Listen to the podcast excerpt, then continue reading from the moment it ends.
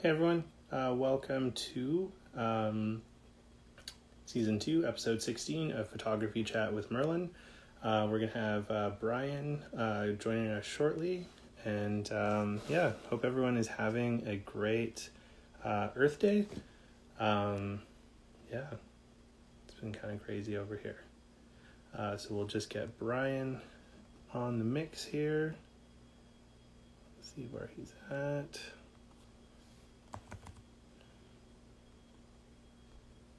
Okay. There he is. Okay. So, gonna invite him on.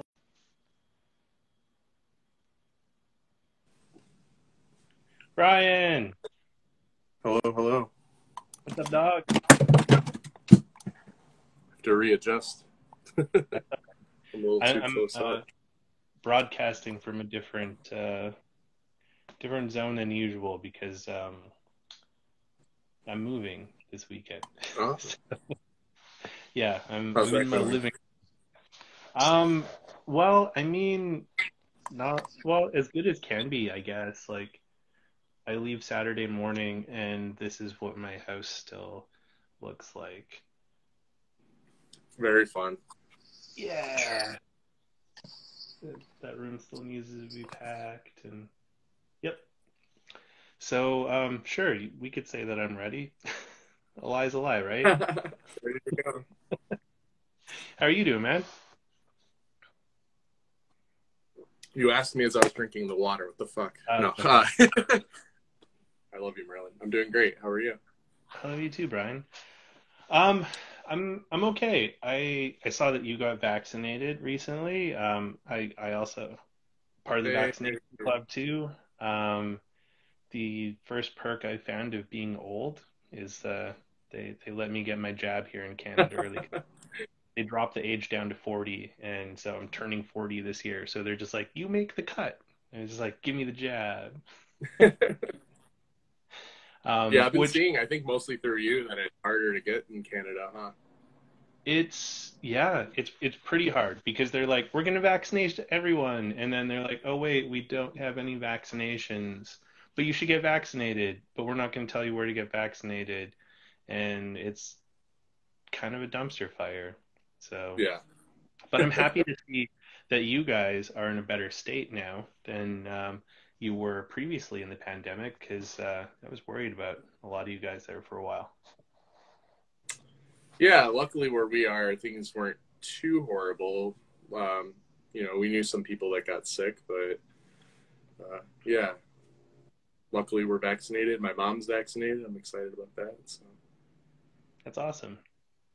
Go team vaccination. hooray. Um, if I could redo it, I probably wouldn't do it right before I do a move across the country, but I'm glad that I still did it anyways. um, but yeah, uh, so we've got a bunch of people that have joined in now. Uh, oh, there's Jonna. Hey, Jonna. hey, Um, and I saw Mary joined. Um, so hi, Mary. I miss you too. Um, yeah, we've got a bunch of people on here. Um, why don't you uh, say a little hello about Brian? a little bit about Brian, huh? Yeah. Um, so yeah, uh, I am currently a student at uh, Northeastern Illinois University, uh, studying studio arts with my minor in photography, and uh, yeah, I only really started taking photos um, in 2014 when I uh, started community college here in Elgin Community College. So I uh, I was doing printmaking, and a friend of mine started to do uh, screen prints of photographs they had taken. And I was like, oh, that's nice. badass. So I want to learn how to do that. So then I started taking a photography class, and there we go. And I saw Doug is here. Doug is amazing. I learned how to do tintypes from Doug, and Yeah, I can't wait to do the same at some point. I mean, that was the plan pre-COVID was to uh, trek on down to Elgin and uh, catch up with you guys and um, you know learn the ways of the tintype. But um, then COVID. yeah, there's a lot of you know, people. fun fact. Yeah, we're we're getting we're getting a good chunk in. You're a popular guy. People like you. Um, you know, fun fact for people in the photo chat is um, Brian and Mary were some of the last people that I saw in America. Yeah. Before COVID took over, we were uh, we were at Polacon Bay Area, and um, if you saw uh, Brian's post, he had some photos of us down there and uh, those ice cream sandwiches from that Oh. bodega down the street from that hostel. Dude, I still dream about those things. So good, so good. if I Yeah. lived in San Francisco, I'd eat one of those every day, probably. Every single day. I, I'd have to buy stock in that company. like buying so much. I can't like. I miss San Francisco, dude. I, I miss San Francisco. I miss America. I miss you guys. Like it's um, yeah, it's a bummer. Yeah. Hopefully, we'll get to see each other in uh, September. Um, well, you guys will definitely be able to go there. I doubt the border will be open. that's right. Uh, that's right. Shit. yeah, because not not because of, of your guys' performance in the the COVID arena, but because uh, Canada is doing so shitty right now. So, um, yeah, the border is probably going to remain closed for a while until Canada can get their shit together, um, which sucks and is a big reason why I'm moving because like uh, the main reason I wanted to stay in Toronto um, was proximity to the eastern seaboard because like I had all these like photo road trips planned and I wanted to make more trips down to Elgin and um, in Boston, New York, stuff like that. And um, yeah, that kind of stopped being an option. Right. so, and I miss my family. I bet. Yeah. But have you been working on any interesting photo projects or has it just all been school lately? Uh, so like I kind of use school as you know my way to work on my projects, and then I work on projects outside of that. But I'm also lucky that I'm in a lot of like independent study type classes, so I get to sort of choose my own adventure. Um, That's nice. so yeah, I have a project I've been working on the last uh, year and a half, two years, um, which is about me being adopted. Um, and so it's sort of about from me finding out that I was adopted to some some of the Illinois birth laws changing and me getting to find out information about my birth family, um, and then sort of that search as well. And yeah, so that's like the main project I've been working on. Um, and then I've got some zines I'm working on right now. I'm trying to get more into doing handmade zines. So I, uh, um, see if I got any stuff around here. I got a book recently that's uh, this guy here books, boxes, and portfolios. So I've been learning a lot from that on how to make my own zines. Oh, that seems like an interesting book. Yeah, so I um working on um, a zine about my dad when my dad died and about the items that he carried on him when he passed away. Um, and then I am uh, working on a zine about um, food places in the Chicago area that you can only find around here. So working with a friend of mine who's an illustrator on that. Um, what Ooh, else? I Oh, like I- the, the food places one. I I like that. Yeah, There's some good food out there. Oh yeah, lots. That's Chicago is just known for great food. So yeah, a lot of a lot of good stuff around here. Um, Yeah. There was a, a place that Lish took me to. Um, we went for breakfast before your show. Um, I can't remember what the heck it was called. Was it in Elgin? Yeah, it was in Elgin. A Ray's? Yeah, Yeah, Yeah. Ray's. They're like uh, one of the top twenty diners in America. They got rated a couple years ago. So dude, that that was a great breakfast. Like, they're a good place. That's one thing I miss about America is like y'all don't fuck around with breakfasts. you know what? I I wish I loved breakfast foods more than I do. I Really? feel like I feel like the majority of the time I go to a breakfast place, I order like lunch food or something, and then you know, and then I feel sad that I didn't get French toast or something. See, well, I don't really like French toast either. Um, but like, dude, the one thing that like kills me when I'm in the States is I fucking love biscuits and gravy. It's like give me carbs and fat with salt. Yeah. I have one of those like confessions to make too is that I'm I'm a vegetarian.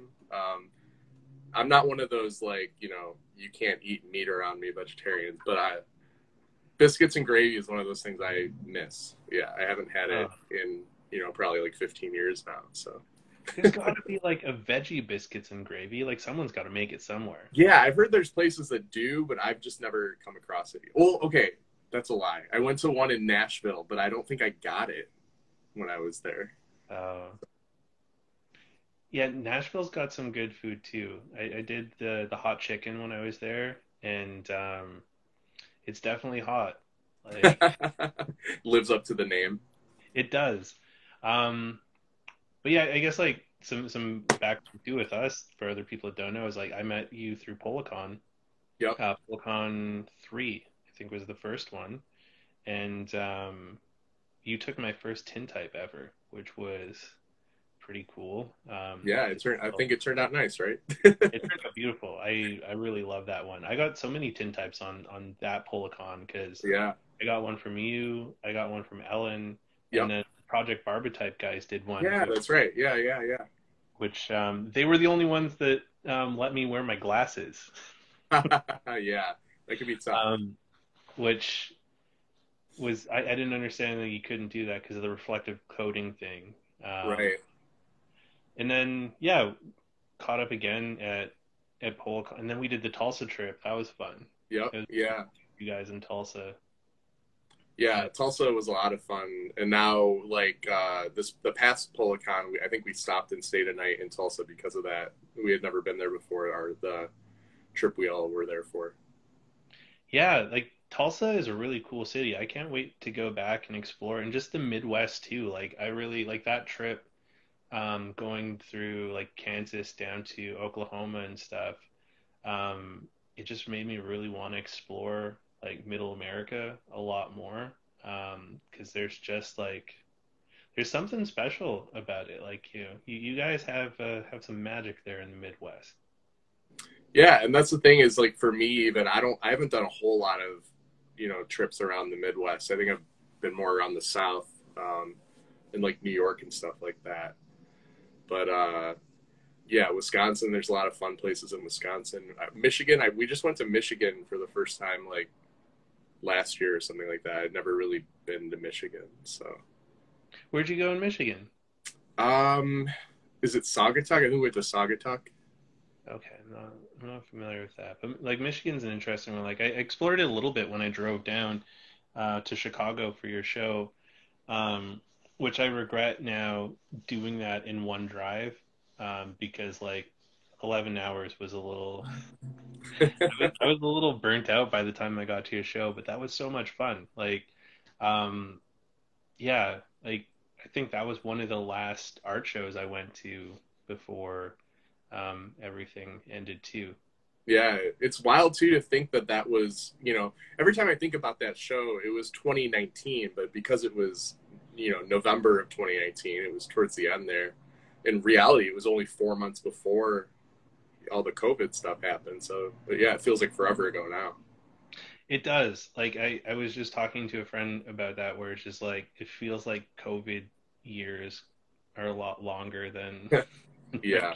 years, which is is super weird.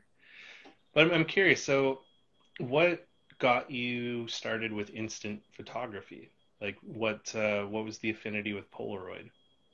Uh, for me, it was just the main thing was being able to hold a Polaroid in your hand. You know, um, going through family albums and seeing a Polaroid and having my parents tell me that this is a one of a kind object. You know, so I've always seen Polaroids as being different. You know, from a regular print and um, you know, is it just being more of an object and something special. So, and then one of my first, you know, memories is being a little kid and uh, we used to go to this furniture store a lot as a kid and my dad would take forever to pick something out. So we would go multiple times and there was this furniture store that had this gigantic chair and I would always sit in it and play with play in it when we were there. Uh, and then one time the owner came out with a Polaroid camera and he's like, "Hey, you want to get your picture taken there?" And as much as I wanted to, I was really really shy. So my dad had to like pick me up and hold me there. Um, so there's this picture of my dad holding me and me fighting to get away, but it's like one of my favorite pictures, you know, because you know it has a story attached to it, the fact that it's a one of a kind object. So for me, that was like sort of how it began, um, and then being able to work with it on my own. You know, once I've gotten into photography as an art form, you know that the whole quality of it being a one of a kind object is you know what has always drawn me to it.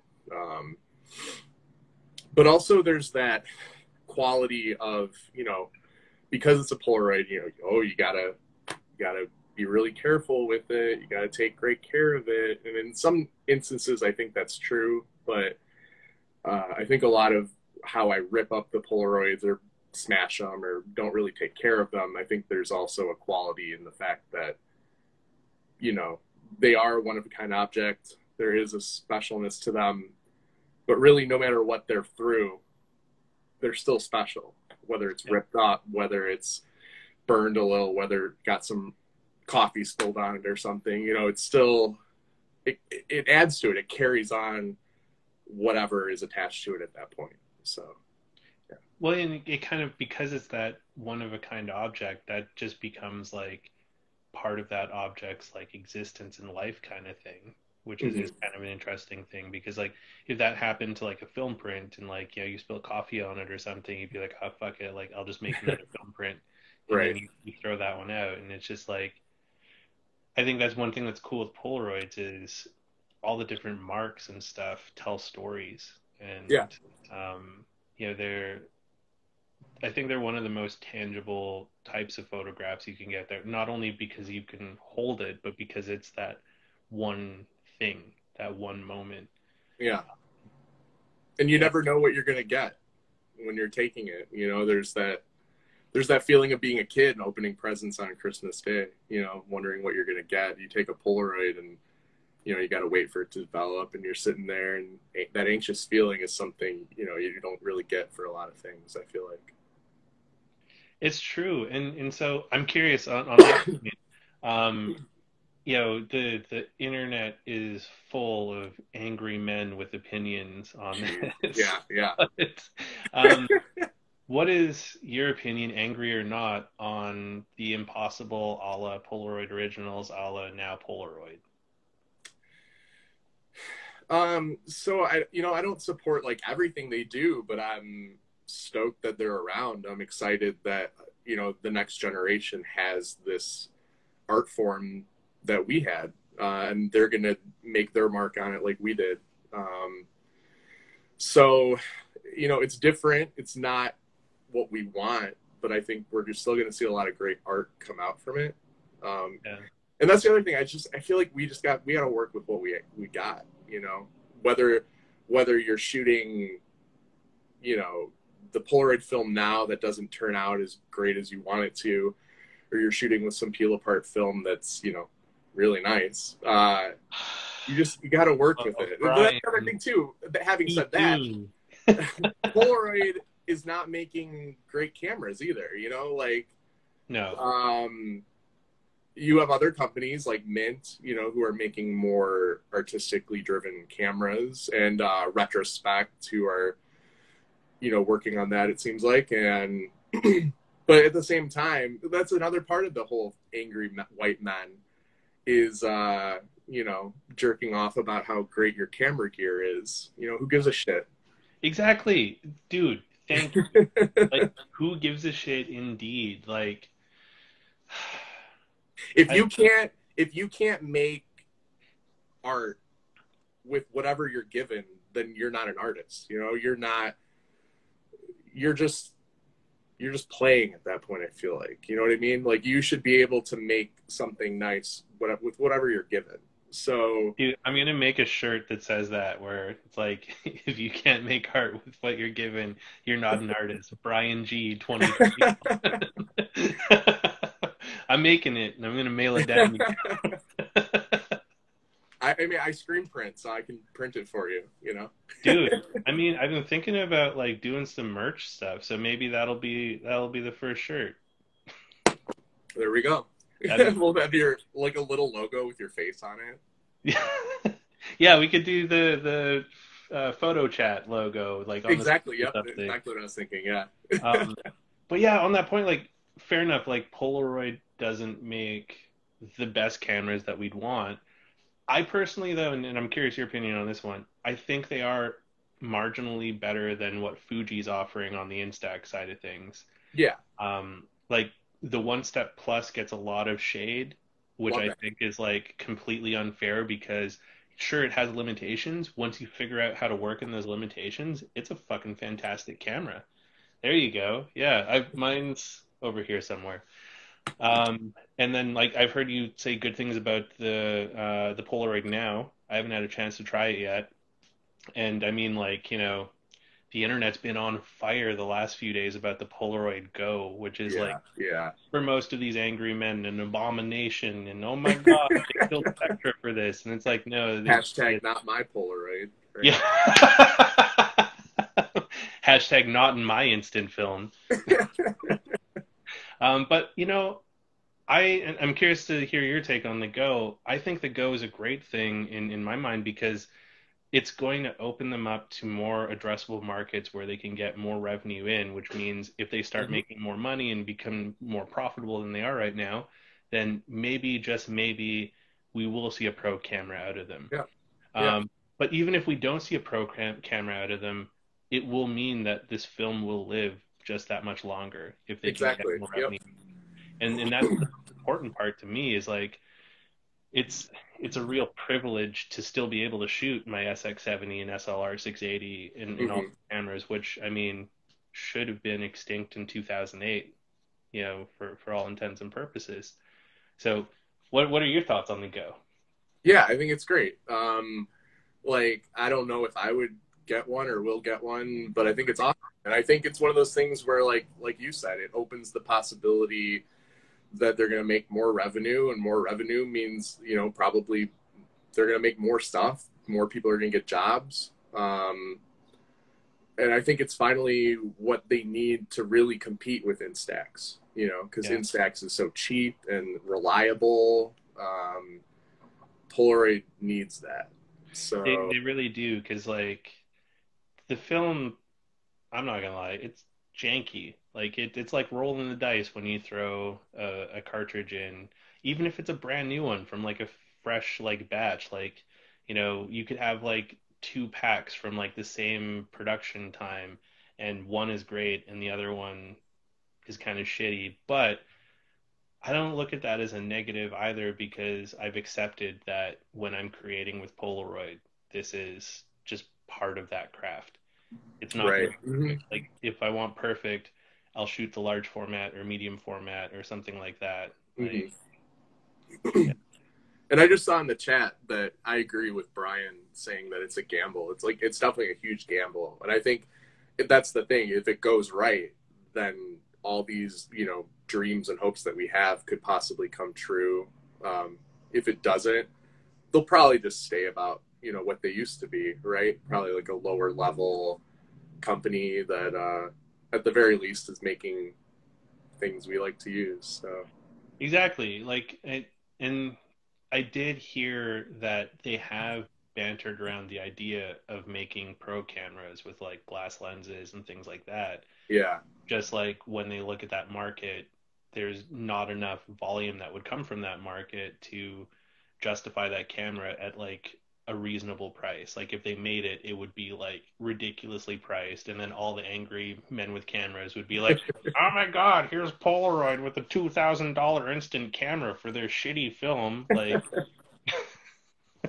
yeah, you just can't win. And not not to like, this is not uh, this is nothing against the people who got it and like it and love it, but you know, like the Leica instant camera, you know what I mean? Is like it's a that's cool. It's cool that they did that, but yeah, you know.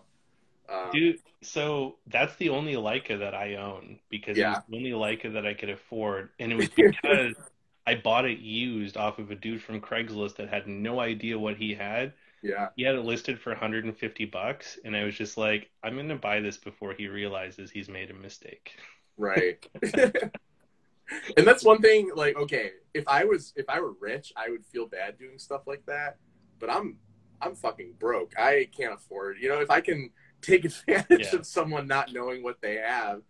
Uh, Well, I talked to him about it shitty as that after, and like you know, he, I'm, broke. I'm broke. So, Well, and when I talked, like I guess it was like a gift or something, and he just didn't Okay. really care. So, and that was the same. I bought um, a Lomo Square, like the pop-out bellows camera, uh, and it was the same thing. Like it was a crazy price, and the dude got it as a gift, and he's just like, I don't shoot film, but like both of those cameras, like the Leica um, Mini does great with that film. Like that's Yeah. what that film deserves is like a nice glass lens. right.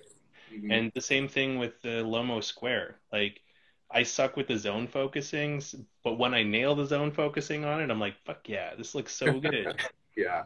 it's like, why won't Fuji make this? Right. Yep. And then like yeah, and I. I got a thing like today or yesterday. Um, it was like one of those Facebook memories where I was like crying about Fuji stopping production about the Peel Apart film. You know,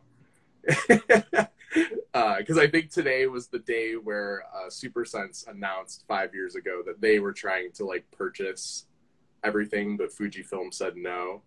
Yeah. So yeah, sad, very sad. I still have maybe like twenty boxes of FP100C. So Yeah, I've got I think about the same. Like I've Yeah. got mostly FP100C. I've still got a couple boxes of 3000B and 100B and then like various like old Polaroids that are janky. Like the I there's a bunch of Polacolor 100 that I have, but every time I've tried it the packs are fused and so it's just like the crying game like when I go to pull the first tab and then it just like binds up or like it the, the tab works but then i go to pull it and it just spooges all over the inside of my camera and just like wrecks everything and it's just Yeah. like ugh. yeah, I miss. I really love like the '59, the four x five color film. ooh the 59's good Um, That I the last two times I bought some on eBay, it just didn't work. So I've gone probably a year and a half, two years without buying another pack since then.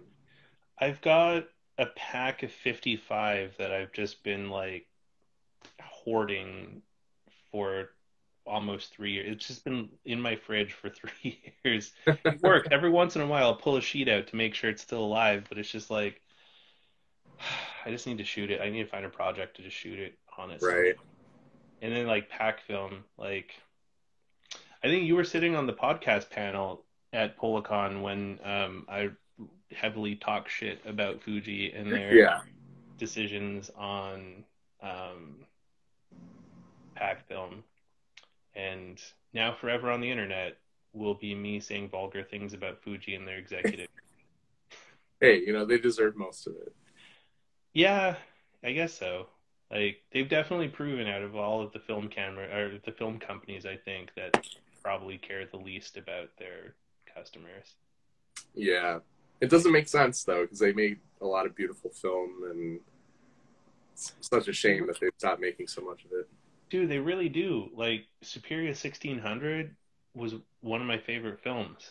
It was like we have my- one of those in the fridge. I've got a few rolls left that I'm using for a book project, and I'm just gonna be sad when it's gone because there's no other high speed film right now other than like Portra 800 and Cinestill 800, like that Yeah. color, um, which is kind of a bummer. Like the that 1600 was just that was that was kind of a magical film. And re, uh, Record 800. I've never used the Record 800. I don't think I have either. Is that uh, is that something that you guys have in the shop there, Brian? I'm sure he'll get back to us in a minute. so, what was your first instant camera then? Um, the first one that was mine was in high school. My parents got me. It was just like a, one of those silver, you know, like the clamshell ones. I can't think what it was called. Um, and it popped open. Okay, yeah. Yeah, and it came with like two 600. packs of the 600 film, Um, and then I just remember, like, just always getting film at like Walgreens and Walmart and stuff like that. Yeah, I'm kind of a little bit jealous because like you were still able to get like OG Polaroid when you were getting into it. Like, right? I I was super late to getting into the instant film game. Like by the time I started, it was just impossible, and some expired. It's getting harder to like. I don't know if you've noticed it down there, but it's getting harder to find expired 600 now. Yeah, yeah, and find hard to find stuff that still works. Yeah. Yeah. I um I do have to say though, when I first got into shooting like a little more professionally, uh, it was like the last year and a half, two years of Fuji's like the FP 100, you know. So at first when I got it, and it was great. It's like seven dollars a pack, and Yeah. uh, loving this. I here, let me uh here.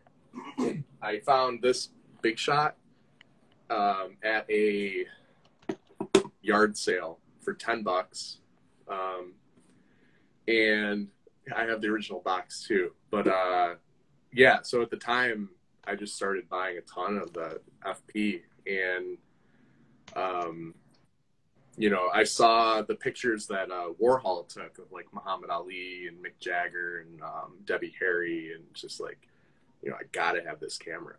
Um, and then just being lucky enough to find one for ten dollars. But this one broke.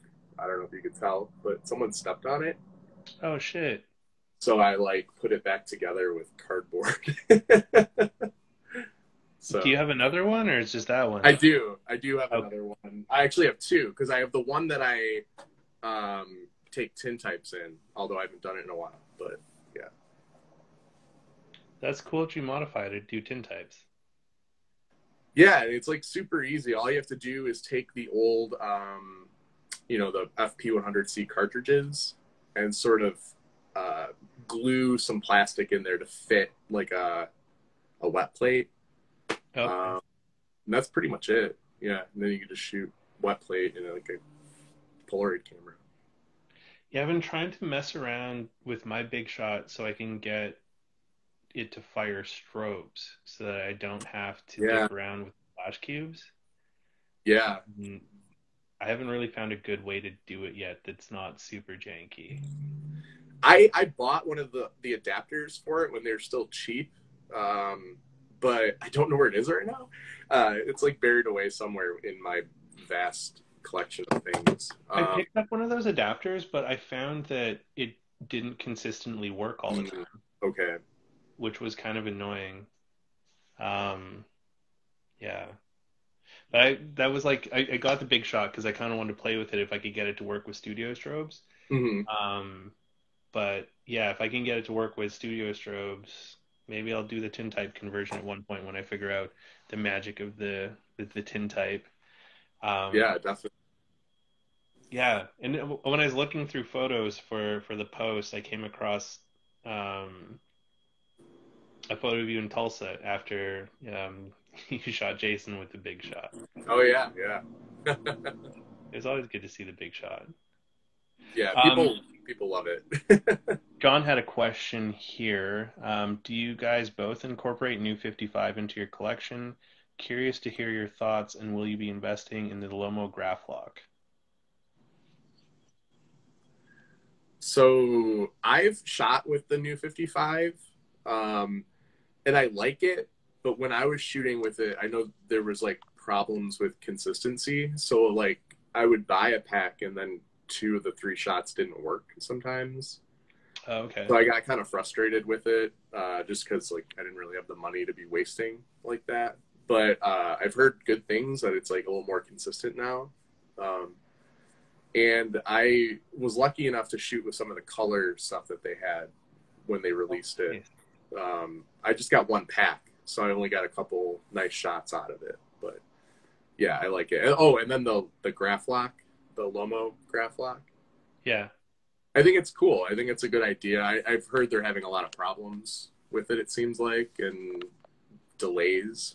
Um, Yeah, I I heard like the, the I think the one thing that's going to prevent me from getting it is that it doesn't quite match up with the film plane, so you have to do some Right. like, funky stuff with it to like get it to be in focus. And I'm just like, I don't really like. If I'm shooting the large format, it's already enough fuckery to like work with that thing. Like I don't need Mhm. to add more frustration with it. So um, yeah. I think I'll avoid it. But one thing that I think is going to change my 4x5 game here is I took uh, Dave Rollins' advice, uh, real, uh, for 4x5 processing. And um, that thing was, it, it's super easy to use the bees reel. So it's like, Yeah. if you want to process 4x5 at home, like definitely go check out that bees reel. Like it was the Bees best. reel. Like I think it was like 80 or 90 bucks for it and it Cool. fits inside of a Paterson three reel tank. Um, but yeah, it's like super easy to, to use and load. Like here, just wait, let me go, I'll go grab it. I can show you.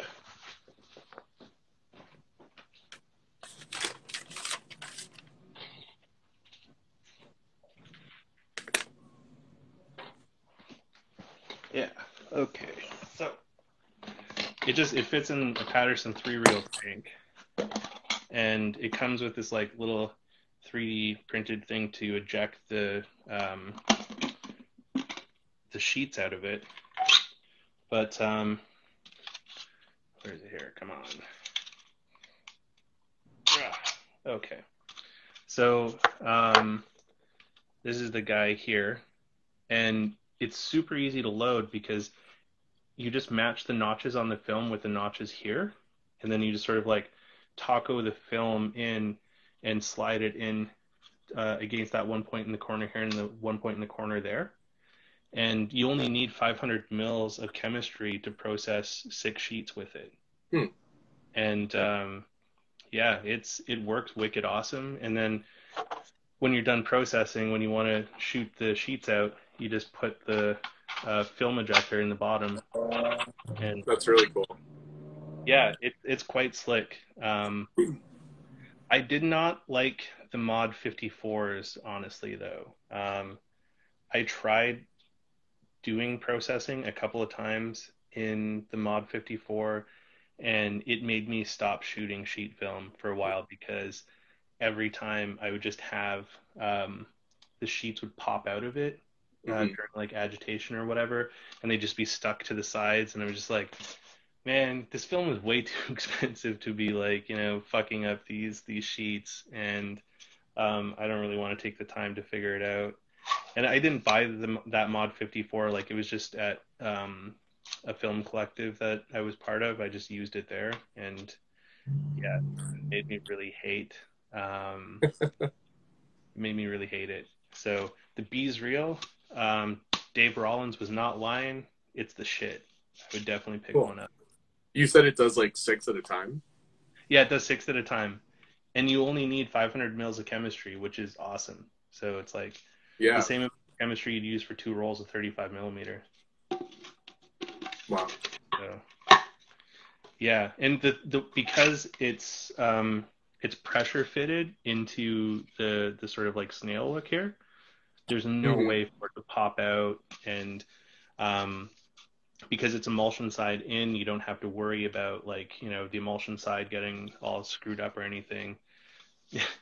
Fuck you, Brian. Sorry, can't load four. I can load four by five. I just don't like the mod fifty four. We we're we're not homies. Um, but I did. I learned a hard lesson when I was doing the processing on this one. I shot some four by five with a friend, which I thought was six shots of Rollei 400. And so I metered it for Rollei 400 and I processed it as Rollei 400. And then when I pulled them out of the tank, um, I realized it was Agfachrome 5, uh, Agfachrome 50. So Wow. Okay. Um, yeah. yeah, um, much lower film speed, so very underexposed and completely wrong chemistry. But I still got images, which was kind of amazing. Um, I'm just gonna have to do a lot of dicking around with scanning though to like get something usable Right. out of it. So um, yeah, mark your film holders, kids, is the the lesson there. I think because Yeah, no, that's true. Well, yeah, I loaded those film holders in 2019, so like they've just been sitting around my house for ages. Um, that's how much I hated the Mod 54. I tried to shoot some four by five a couple months ago, um, and I had holders that I had written what type of film was in there. Uh, I I took all this time to do the shoot, real careful, and then I go to process and realize that there was no film in them, that I never took the tape off. So yeah, and I should have checked before, but yeah, uh, so mad at myself. See, so I I checked because I was like, is there something in here? So I went in a dark room and I just like slid it up just ever so slightly to just feel that a sheet was in there. I'm like, there's a sheet in here, and I'm pretty sure it's Rollei because the last film I bought was a whole bunch of Rollei. It wasn't. Um, yeah. So these are the joys of large format photography. Um, Oh, yeah. If, if you want to get into it out there, kids. Um, yeah. Did you ever? The other thing too is like, sorry. Oh, sorry. Go ahead. No, I was just say like, for you know, four by five and eight by ten film is super expensive, and so, like, uh, what I was doing at first was just shooting um, the like darkroom paper instead of film, Nice. and just making the paper negatives, um, and those still turned out really, really nice. So yeah, to anyone who wants to get into four by five without the four by five prices, that's a good way to go. Yeah, and the thing that's nice with that too is you can do all of that under dark light too. Yeah, You don't have to do it in complete darkness, which um, I find kind of frustrating when I'm loading the 4x5 holders is I don't like doing them in the change bag because it's just like it's I have a very small change bag, so it's hard to do 4x5 in them. Um, so I usually like I put like sorry. I put card like tape up my bathroom window with cardboard and then Yeah. like, you know, put a towel on the bottom, turn all the lights off in my apartment and go like um, in the bathroom and then just load up the uh, the holders in there like that. Uh, but with the the paper, like you can just do all that in red light, which is kind of nice. right. Yeah, And then just um, do a contact print, right? yeah. JP or that or if you just like if you don't want to go through all the trouble you could just scan it um, and make a you could make like a digital negative even um, but yeah Where is it here? I had a student once who kept on taking out the 4x5 and coming back and developing and not having their film work out. oh, interesting. yeah I've never tried cutting down 8x10, but like that's so your your plan with the paper is um what I think I'm going to do with the 8x10. So I'm planning on picking up an 8x10 off of Armand in a couple of months. nice And uh, it, was, it was Troy's old 8x10. oh cool Uh, yeah, which is is kind of cool. Um, but just to get sort of like my uh, my legs under me with eight by ten, I think I'm gonna do like just the eight by because I have tons of eight by ten paper. Um, right so Mm, I'm gonna mess with that, and then I did just recently pick up a Polaroid eight by ten processor and a couple of holders. yeah, that's so- right i heard that yeah congratulations Yeah. yeah, dude, I'm. It was um, a really good deal. Was hard to pass up because um, I got it and a couple of holders for like what just the processor is going for on eBay. Um, and one of the holders is like brand new in box, so it was just like, yay. But it felt kind of like chicken before the egg kind of thing. Um, getting a processor before having a camera. and then come back and the same thing. So I finally set up the camera in the studio and they're pulling out the dark slide and then putting it. Oh, yeah, you're not going to get anything if you don't take the dark slide out.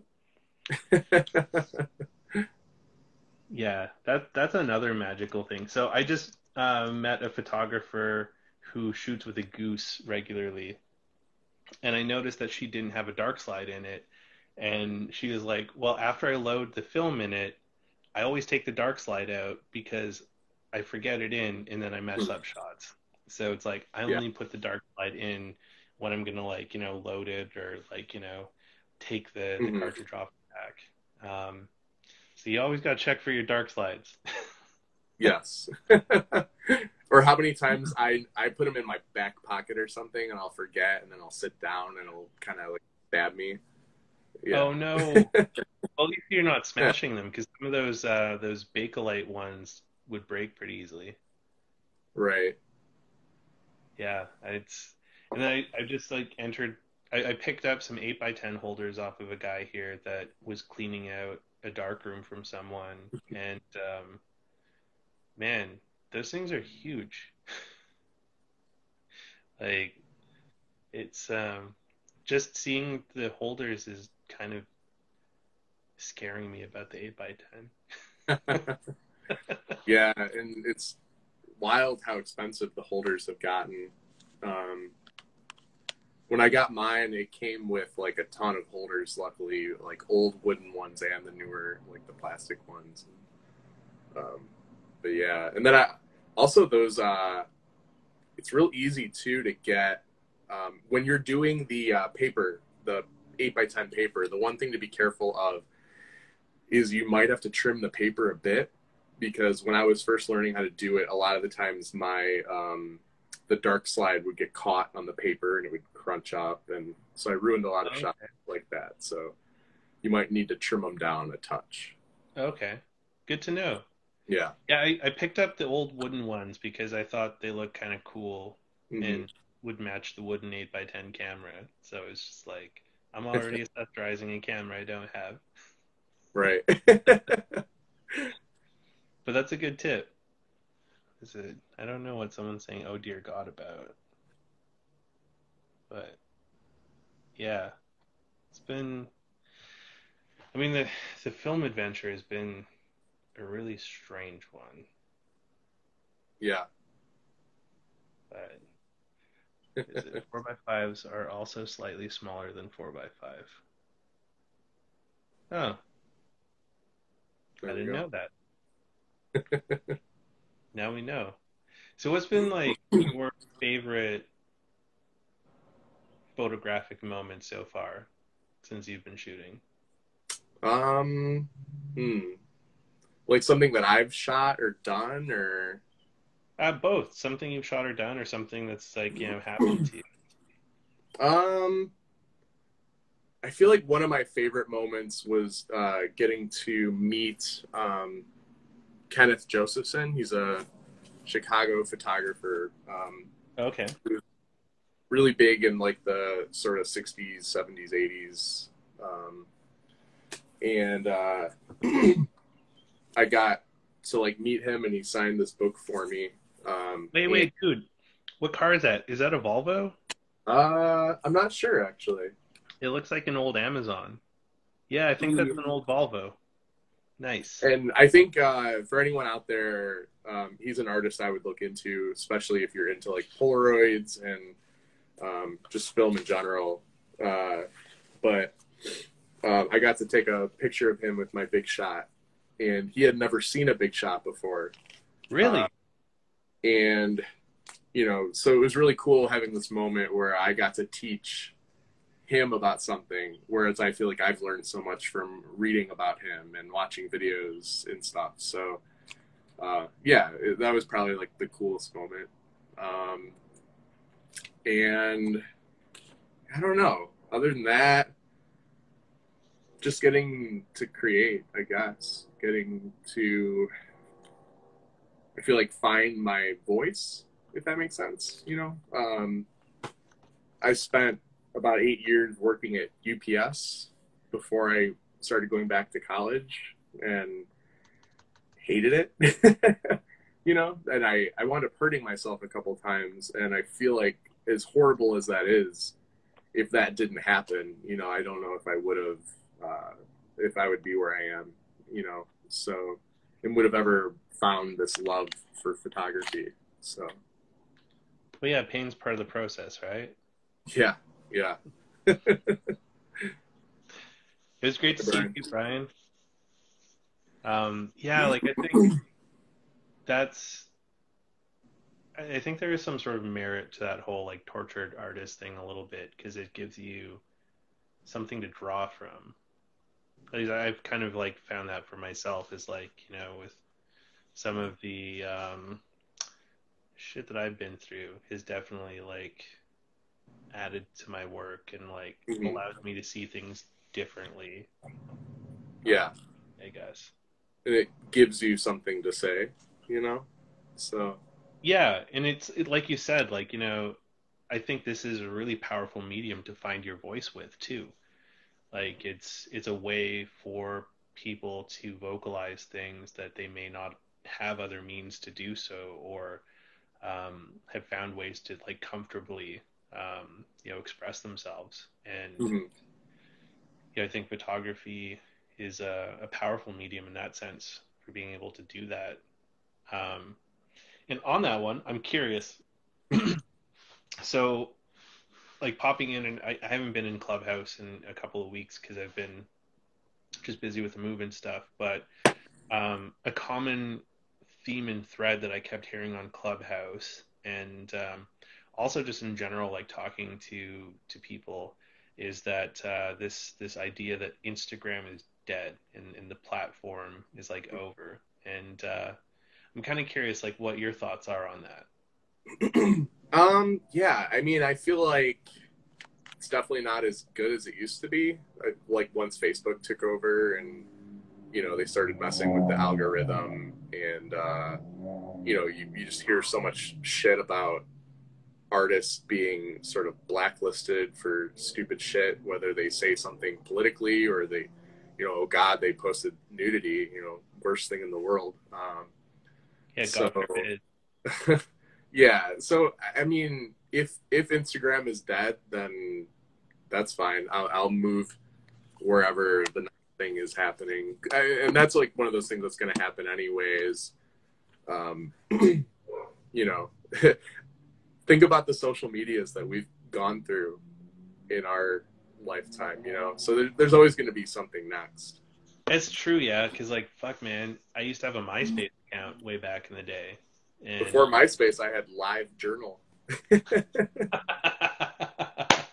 Dude, I didn't have a live journal, but I think I had like a blog spot or something like that. And yeah. then like way back in the day, I had like GeoCities websites out the fucking wazoo. Like, yeah, ooh, Hi5. Shit, I have not thought about Hi5 in a really long time. Um, I haven't heard of that one. It was kind of terrible. Maybe it was yeah. Canadian only. Um, but yeah, it's it's interesting seeing how the different social media platforms have evolved for sure in in our uh, lifetime so far. Um, Instagram I find kind of curious though because um, it definitely like there there has been a degradation in it for sure since Facebook has has purchased it and they've tried to as much as possible inflict their corporate values into it. Um, but they haven't been able to do completely because the, the community pushes back on them. And that's one of the things i kind of find interesting about it is it's maybe one of the more democratic um, like social media platforms out there. Like you know they've had to like revert changes that they've done uh, because like the user community pushed back so hard that facebook was like oh shit we yeah. just kidding sorry. And like that, that doesn't happen on any other platforms out there which is kind of interesting so you know, as much as it's owned by by Facebook and everything, um, outside of like shutting it down completely or restricting everything, they don't really have much control over it because the the community is just so large on it, um, which is kind of an interesting um, interesting thing. Like, I still derive a lot of value out of it. Um, yeah, but I think I think it's a great way for people to, you know, find out about each other.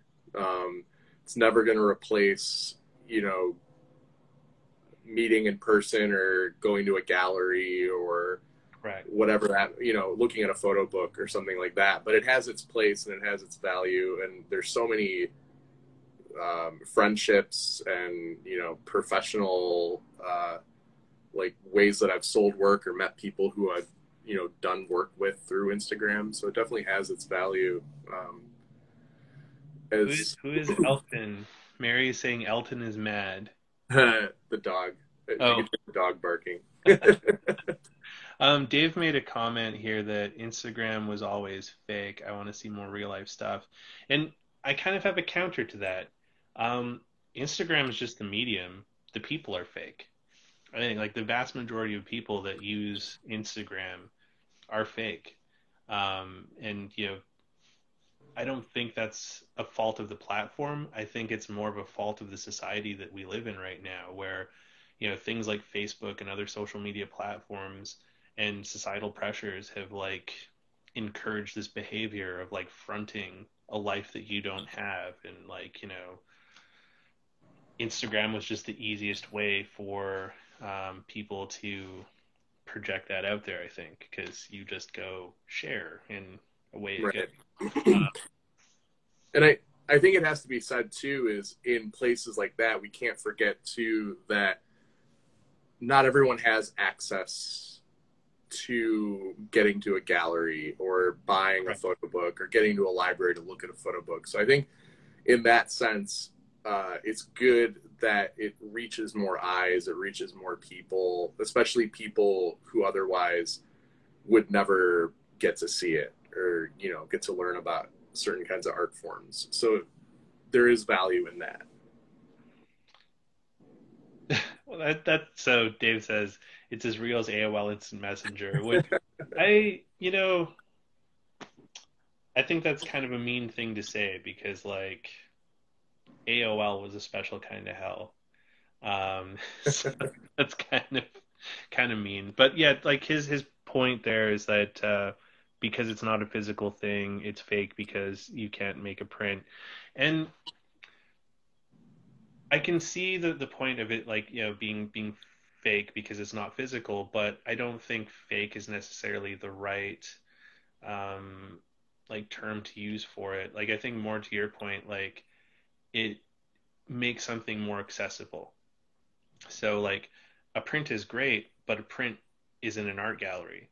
And a, or a print is like in a show somewhere. And if it's a print someone has to go they have to have the means and the ability and the mobility to go see that print in real life. Right. And um, you know an advantage of like a platform like instagram is that it does give accessibility to um, things that you know people otherwise wouldn't be able to see um, in in their lifetime. And um, you know, just because it's not you know tangible or real on the the platform here doesn't necessarily mean that what is being presented isn't a tangible thing either. Like you know, many of us are sharing our film photos, our Polaroids, which are completely tangible and real. Um, we're just using this as a medium to make it more accessible so that instead of just you know sharing it with someone in our city we're able to share it with people all around the world. And yeah photo books are a great thing as well but i mean that's also another accessibility point. Photo books are great if someone has the ability to purchase those photo books if they have the means to um, get them shipped to them and things like that you know not everyone has the ability to say you know what i'm going to spend like a hundred bucks plus shipping to get this photo book in, um, that's kind of a luxury. So um, right.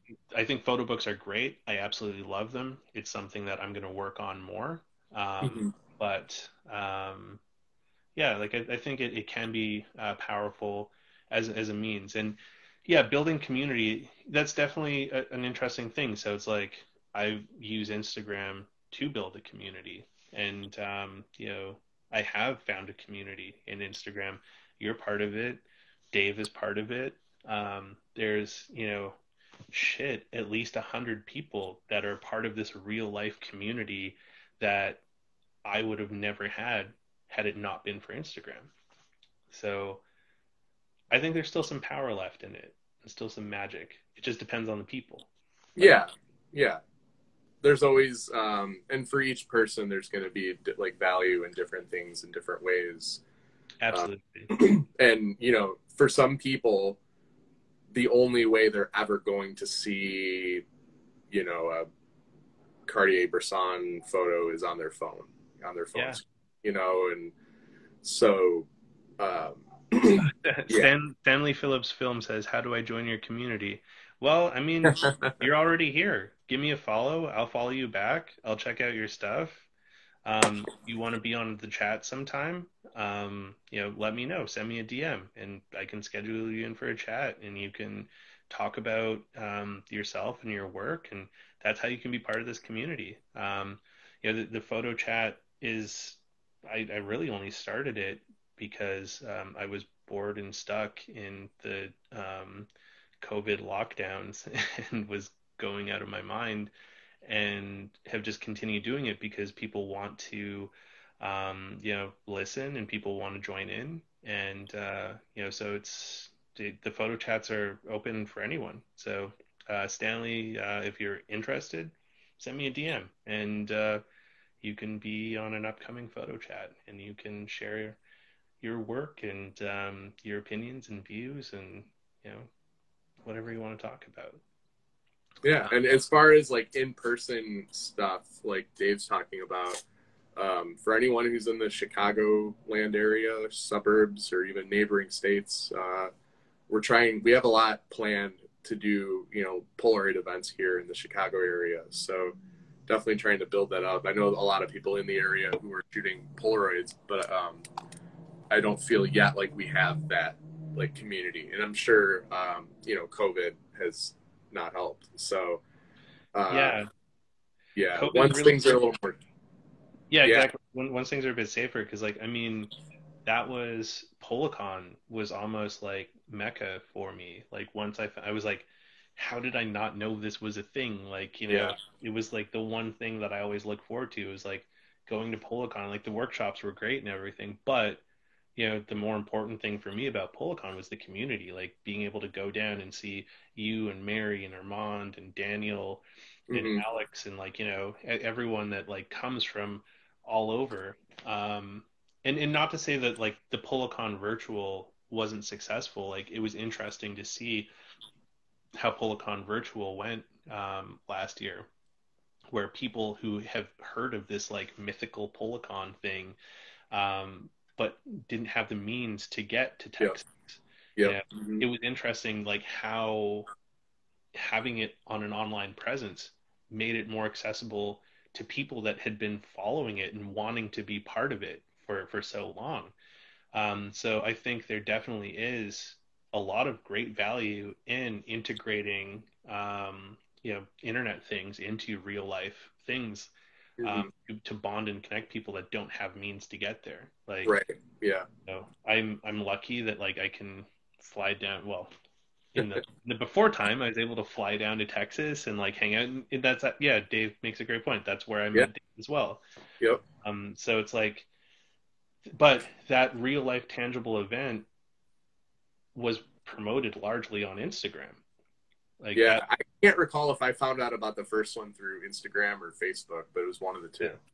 yeah, and so like that that's a thing where it's like, you know, these community physical communities do exist, but a way to bind them together and like, you know, connect people into it is is leveraging these these digital platforms. And I, I think like if you can extract away from focusing too much on the toxic parts of what every single social media platform has out of there, um, you know, you can you can get some value out of it. And um, yeah, I I don't think you're coming across wrong at all, Dave. Yeah, like, I don't think you know, either. I also agree with encouraging real life stuff too. Um, it's just I think on top of encouraging the real life stuff, it's it's nice to include people that that may not be able to do that as well. Um, dude, I can't wait to give you a hug either. like, fuck, I miss hugs. Like, uh, like, dude, I miss all you guys. Like, that's I the, the hardest part of COVID for me has been being separated from like all of the amazing people that I've met through these um, online photographic communities, um, and you know through real world events too. Like, I mean, Polacon was amazing. Um, the Filmpedia out in San Clemente through the Darkroom Lab, that's that was amazing too. Like there's so many great real life events that used to happen um, that you know COVID has kind of killed, and eh, you know I can't wait for all of us to be vaccinated and safe and able to um, you know raw dog air together. yeah, that's another thing too, though. Not to get too into the like COVID stuff, but like thinking about it's gonna be re- it's gonna be weird. It's gonna be so uncomfortable for things to go back to you know like normal, like because uh, thinking about man, we all used to just like spit all over each other. right? Yeah, it's like you're you're you're in like rubber gloves and it's loud, so you're just like yelling in each other's faces and you know shaking hands and stuff and like, dude, man, like if someone comes at me without a mask and they try and touch me, I'm like, whoa, no, like get away from yeah. me. my my big thing, the one thing that's gonna change for me is I don't think I can eat birthday cake anymore when someone's blown out the candles you know, they're just spitting all over the oh. cake. And I never Dude, thought about yeah. that before COVID, but now I'm just like, ah, I don't know about this. Dude, I've ne- birthday cake is ruined to me now. Yeah, sorry. They're like I basically really like air vomiting all over the air vomiting all over their cake, and then we ate it. Oh man, it, yeah. Jesus. Sorry, I, am sorry, Merlin. That's wild. I bet someone came at a lot of people and asked if they could spit in their mouth for a thousand. I, I mean, if someone was going to give me a thousand bucks, I would probably let them spit in my mouth. I mean, I could use a thousand bucks. I'd, I'd take the yeah, I'd take the money. I, I like Pete's comment here. Bring your own cake. BYOC. I mean, that's probably not far off. We're we're gonna be like living in a world where it's like you know, come to the birthday party, BYOB, BYOC, like.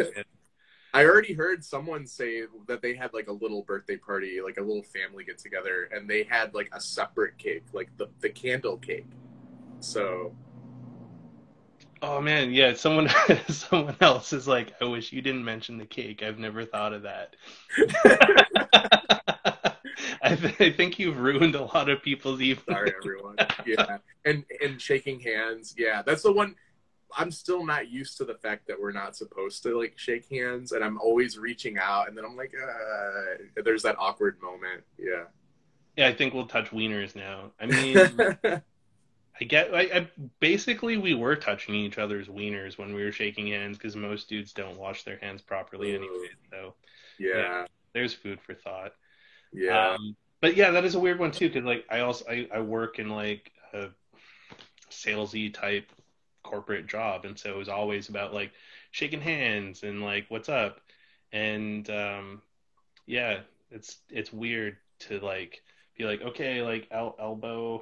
yeah. If someone goes in for it, I'm just like, no, I'm not going to touch you. Like this is, we don't do this anymore. This is, um, you know, I need an adult. elbow daps is the new handshakes. Yeah, it is weird. I don't really like the elbow daps. Um, yeah, very strange. Like the the new world, I just, I don't know, man. We're just gonna have to get used to it because um, yeah, the old world is not gonna come back anytime soon. Like, yeah, yeah, the elbow does go. so. So far, the consensus online is that the elbow feels weird. It feels like an attack from Mortal Kombat. yeah, yeah, I agree with that. What about the the shakes where it's like the you know you're grabbing onto the forearm or something? Is that any safer? I don't think it's safer because like you're touching. So it's like yeah, you're probably leaving. Especially if you're not wearing long sleeves. So exactly, yeah. Like Sam says here, it's weird if you make it weird. It can be a lot of fun. I mean, that could be said about almost anything. True. So, yeah. So I do like a little bit of weird. I see the tapping feet. That one I can't get behind the tapping feet. I could get it. Where is it here? Bowing. Bowing would be interesting. Hmm there's not too many people I respect enough to want to bow to them though. So And I have a bad back, so I think all the bowing would hurt. so yeah, if I'd have to, bowing like, becomes curtsy. like an acceptable thing, you could get a medical exemption card for it's like Yeah. sorry I can't bow, I got a bad back. bad back. Yeah. I'll just curtsy. Yeah, exactly, curtsy. Or Yeah, just like my knees give out. I do like the yeah that one, which goes good with masks. hmm I'm not upset. I'm not upset about masks because I can cuss people out now, and they can't really see that I'm doing that. Enjoy that a lot. Um, yeah, and I've also kind of dug that I don't have to get haircuts anymore. Really, I just get my hair, and you know, it's just kind of become acceptable that like we're all a little scruffy now. Yeah. The, the long hair and the long beard looks great on you anyway. So Thanks, man. I, yeah, because I didn't have. I think I shaved my head just before San Francisco, so I wasn't very bearded then. yeah, I remember it was short at the time. I see there's a question. Any New new film news. Um, Polaroid Go has been released. Um, so that's kind of new. It's a smaller Polaroid. It's upset a lot of angry men on the internet. that's been kind of fun. Um, oh, Polaroid Square came out. It also upset a lot of angry uh, people on the internet too.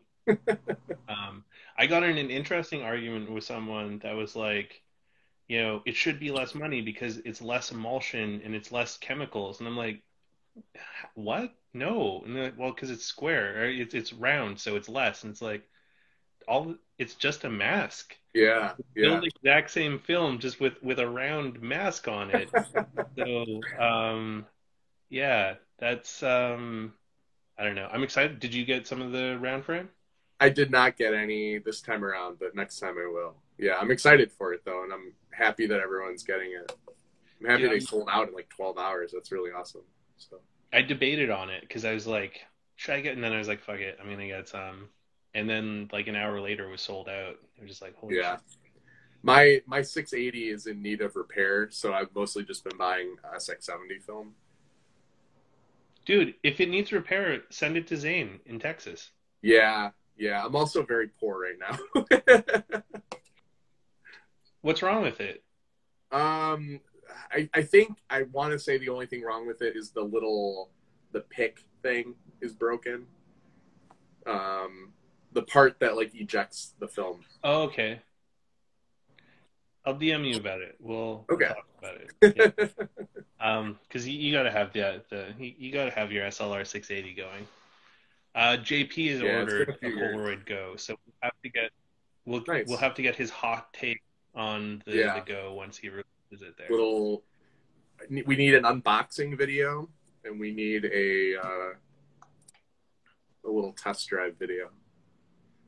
Um, so we're not anti Instax. Like I really like Instax film. I just hate Instax cameras in Fuji. I don't like, you know, Brian, your feelings on Instax? Yeah, I think it's great that it's cheap and it's reliable. Uh, you know, I wish you could do emulsion transfers with it, like you can do with the Polaroid film. Um, See, you can't with Fuji. You can't do emulsion transfers. right? Yeah, something different about the emulsion. You can't do it. Oh, I don't know. I'm not like super technical with all that stuff, so I don't really know a whole lot about how it's made differently. But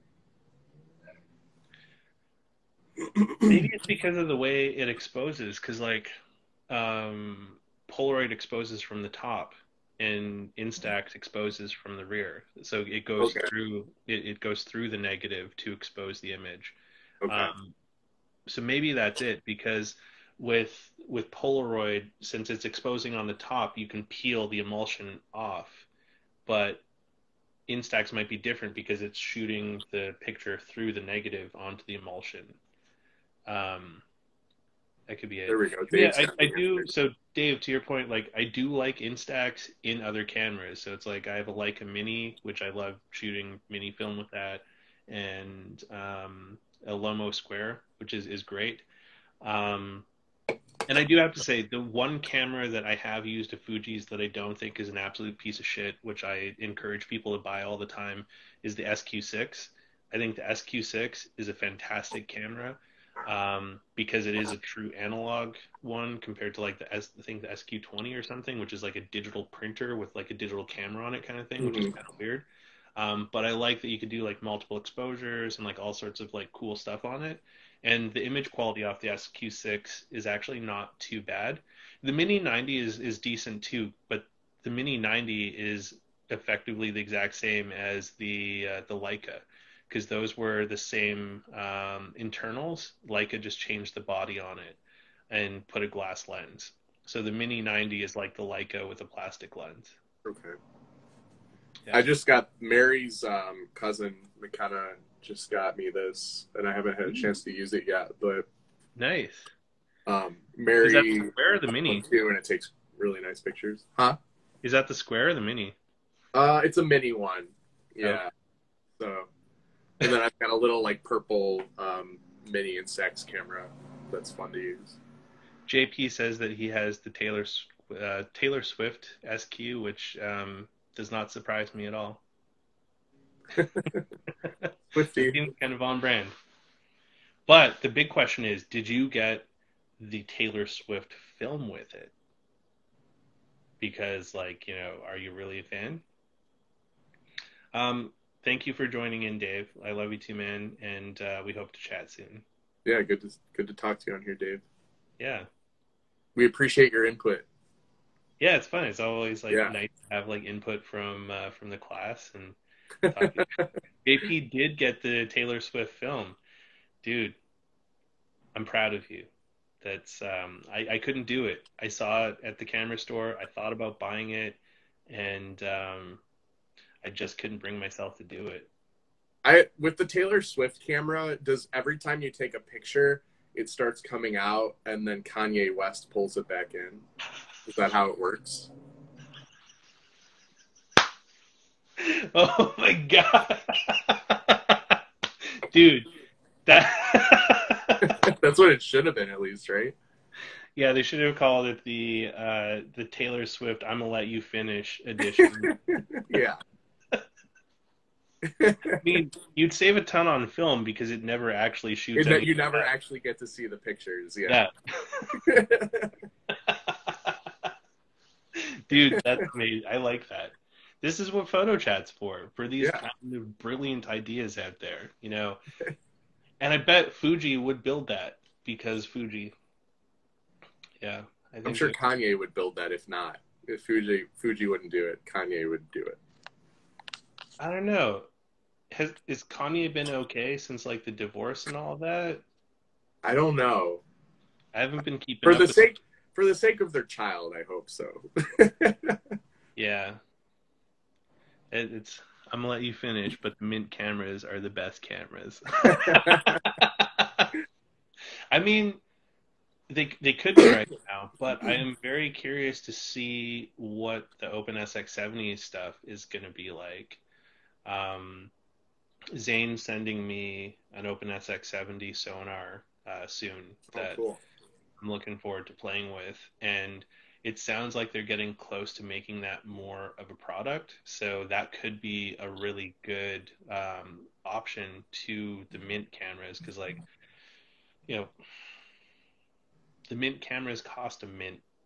Which is, yeah, yeah. I'd love to get one though. Yeah. Yeah, like anytime someone's like, "Yeah, I, I got the Mint 760. I want to do." Do you remember that Aunty Donna skit where it's like, "Haven't you done well?" yeah. Again, that pops up in my mind every time I come across someone with a 760 because, like, I I have a tiny little bit of jealousy towards that because um, they're sexy. Those are those are cool cameras. Yeah. Um, I'll get one in 20 years when it winds up on Craigslist or something. And you you pick it from a sale or something. Yeah, yeah. that that would be the thing. um, I have an interesting story if you want me to. Yeah, dude. Yeah. In- let's hear this interesting story. All right. So it is Polaroid related. I will say that. Okay. So um, I don't know when you came to my house. I don't know if you noticed, and to anyone who doesn't know me, uh, I like to collect like figures. Um, so like I have a big collection of like Ninja Turtle figures and things like that from when I was a kid, along with like artist made figures that I've gotten as an adult. Um, and I had these like nice like Ninja Turtle figures that this artist made. I forget his name. Anyway, uh, I put them up on eBay, and I was like, "All right, I need some money. I'm going to sell these figures." Put them on eBay, sold them because I forgot I had them on eBay, and then I was kind of sad. I was like, "Oh man, like these were cool. I should have kept them." So then I was like, "All right, I'm going to buy something with this money that's like even cooler that I'm going to like even more." so I uh, wound up finding on eBay. Um, if anyone does, everyone know or do you know Dawoud Bey, the artist No. Dawoud Bey? So if you like Google Dawoud Bey Polaroids, um, Dawoud Bey is a Chicago artist who in the '90s got to work with the 20 by 24 Polaroid camera. Oh, nice. So, um, and if anyone's by New York, uh, they have an ex- at, an exhibition right now of that stuff um, at the Whitney. So, um, uh, because he's from the Chicago area, I found on eBay someone was selling uh, a diptych from that work that didn't make it to the actual series. Uh, so I wound up buying this like diptych of Dawoud Bey's 20 by 24 Polaroids. Um, and so it's like a, a girl's face, and then it's like halfway cut off on the other Polaroid. So it's like really cool. I'm excited about it. Um, but then when I looked to see who bought my Ninja Turtle figures, it wound up being um, Bobby Moynihan from Saturday Night Live. What? Yeah, yeah. And like, you know, all these cool things that he's been on. And then through that, I found that he's doing the voice of Donatello for some Ninja Turtles thing. Dude. So, yeah, it just wound up being this like weird, crazy story. That's amazing. His so I'm looking at, at Bey stuff here, and like this is beautiful. right? They're so cool. Yeah, it's like my favorite work that I've ever seen taken with the 20 by 24 Polaroid. I also like his mean mugging look. He's like this dude means business. yeah, he's a lot of great series. He just had a street photography book come out recently. Um, yeah, if anyone's familiar with Dawoud Bey, I would definitely check out his work. Hi, Fern. Um, ooh, Stanley got to see his show at SF MoMA. Cool. Dude, I I miss art shows. Yeah, I don't miss art talk because it makes me really nervous, but I miss art shows. yeah. We we went to the um, the Chicago Art Institute like a couple weeks ago. Uh, they just reopened, so we went there and you know did the whole social distancing, wearing masks and all that. Um, so it's cool that things are opening back up again. But yeah, I definitely miss it. It's gonna be different, you know, because when you go to a, a gallery opening or something, it, so much of it is talking to people and drinking and just having a good time. It's gonna be a Shaking hands, giving hugs, Yeah, yeah. you know, spitting in each other's faces. and for anyone like who wasn't there or doesn't know, when Merlin came to the show that I curated here in Elgin, he brought his camera and took Polaroids of a bunch of people, and it was really awesome. And that's the kind of stuff like I really, really miss about, you know, shows and just meeting with groups of people or those like impromptu sort of photo shoots and Well, know, moments that you get. that was before I bought any strobes. So, um, because the idea started when I was at Polacon that year. Um, I decided to bring the 4x5 with me to Texas, and I brought a bunch of pack film, and I just wanted to give portraits to people because I'm like, I have all this pack film that's just like languishing in my fucking fridge. Like, what am I gonna do with it? Like, if I just sit on it and hoard it, it's just gonna like rot, and then I'll be even more sad. So I was just like, I want to give portraits to people that I care about. Yeah. Um, so that's where it started. which was great in Texas because like there was lots of light in Texas. But then uh, I didn't have strobes yet for your show. Um, so I remember I brought like one of these like lights that I have here, and I had like a, a car booster pack that had like a 120 converter. and I was using that, and um, it was a little like fucked up, but it worked. Um, I liked those shots that came out of that. that Yeah. line. Yeah, it's. I find like the four x five, and you probably experience this a lot with your tintype work. Is like it's it's interesting how people react with large format cameras. It's very different from Right. Like a 35 mil or even like a medium format. hmm Yeah, people. I think people understand when they see it and the the patience that goes into it and the carefulness and you know I think people appreciate that. Yeah, it takes a lot of time. Like I always kind of forget a little bit like how much time investment it is to do a four by five shot until I'm doing it, and I was just like, oh man, like it takes so long to like get it right, and you know, then you forget the dark slide. It, it does, but